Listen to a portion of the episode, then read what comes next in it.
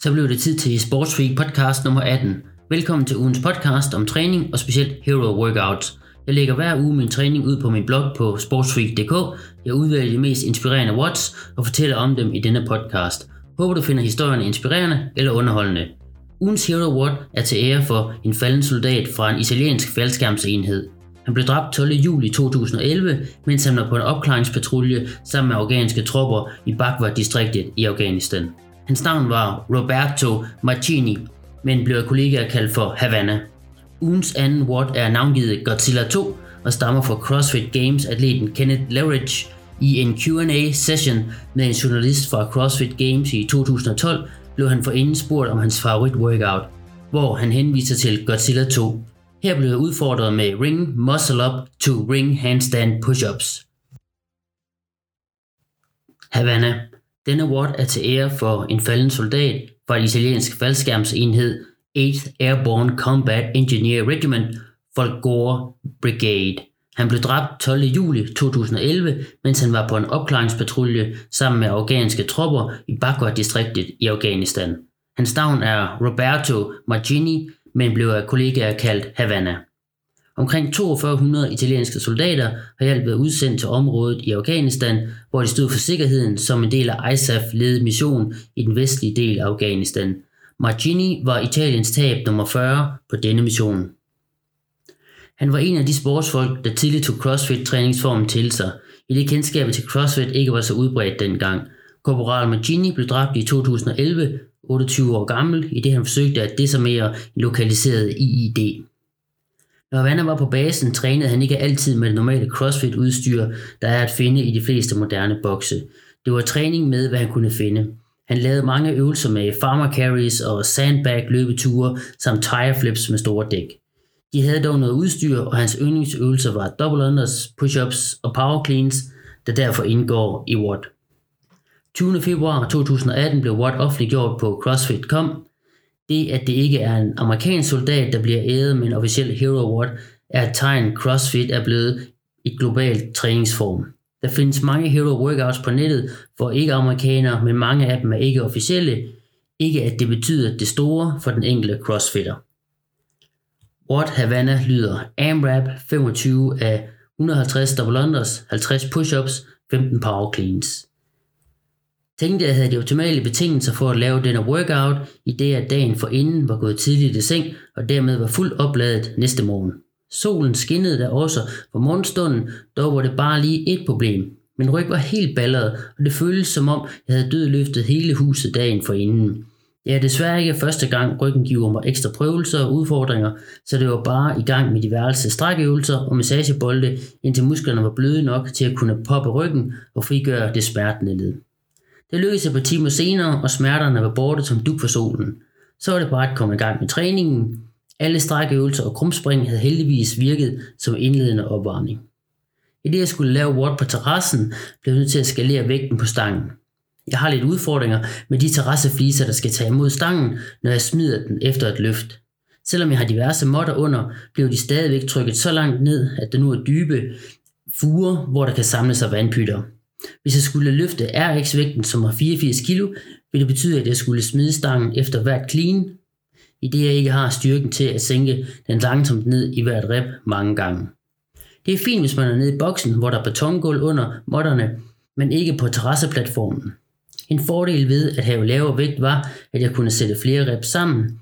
Dette ville også kræve mere af både mine tekniske færdigheder, samt evnen til at holde musklerne under pres længere tid ad gangen. Jeg kørte på rep med 84 kg i opvarmningen, besluttede mig for 70 kg til selve workouten.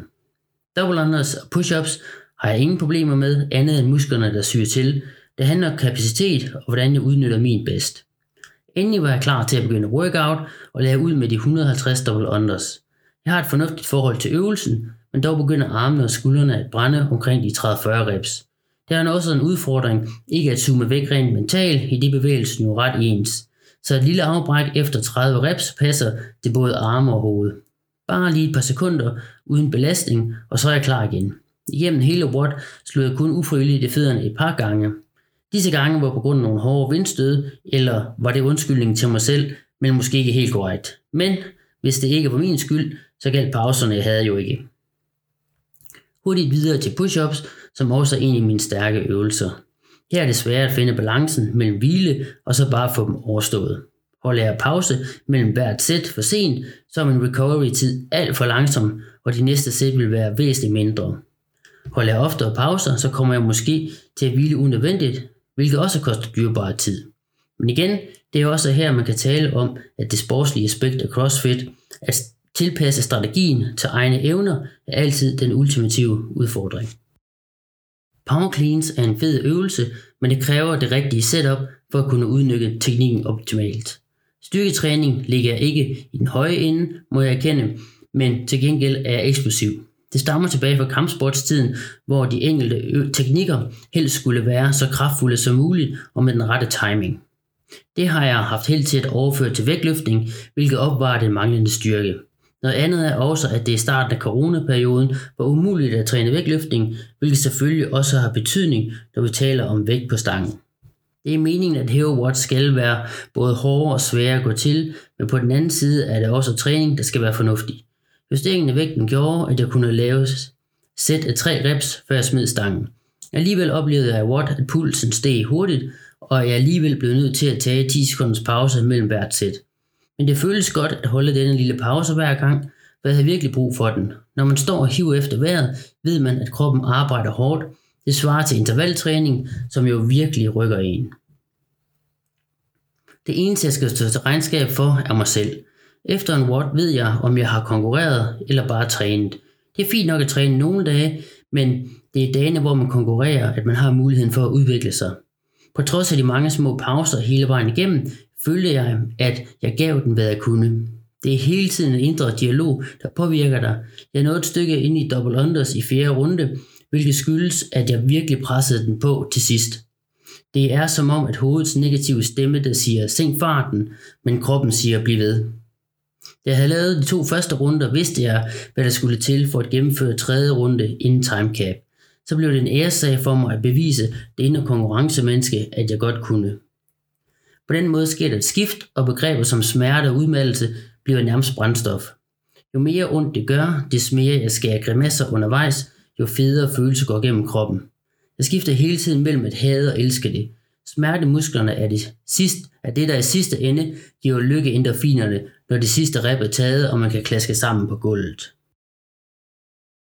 Godzilla en fed watt, der ikke er en hero watt, men alligevel i gruppen af specielle workouts, der bliver navngivet. Godzilla 2 hedder Watt. Den oprindelige Godzilla 1 blev programmeret af Ben Bergeron og rettet mod atleter som Matt Frazier og John Pera, som han programmerede dem til. Den er med andre ord skrevet til elite crossfitter og med lige så høj vægt på stangen, at den sætter de fleste udøvere skakmat. Det drejer sig om avancerede gymnastiske skills som legless rope climbs og parallel push-ups. Men det var Godzilla nummer 2, jeg ville afprøve, selvom jeg ikke tilhører hverken de unge eller eliten. Godzilla 2 stammer fra CrossFit Games atleten Kenneth Leverage. I en Q&A session med en journalist fra CrossFit Games i 2012 blev han forinden spurgt om hans favorit workout, hvortil han henviser til Godzilla 2. Kenneth har trænet under den kendte coach Dusty Highland, tidligere elitegymnast på Stanford Universitetet, der har klædt ham godt på til udfordringen i denne award. Kenneth blev nummer 3 i Open i 2012 worldwide og deltaget i CrossFit Games tre gange som individuel. Styrkemæssigt er han noteret for et snatch på 137 kg og et clean jerk på 165. Godt nok er det stats fra, da han var i starten af 20'erne, men ellers er han nogenlunde samme vægt og højde som mig. Jeg kan på ingen måde matche det vægte, han kan mestre, kun på det gymnastiske område kan jeg være med. What? Godzilla 2 lyder.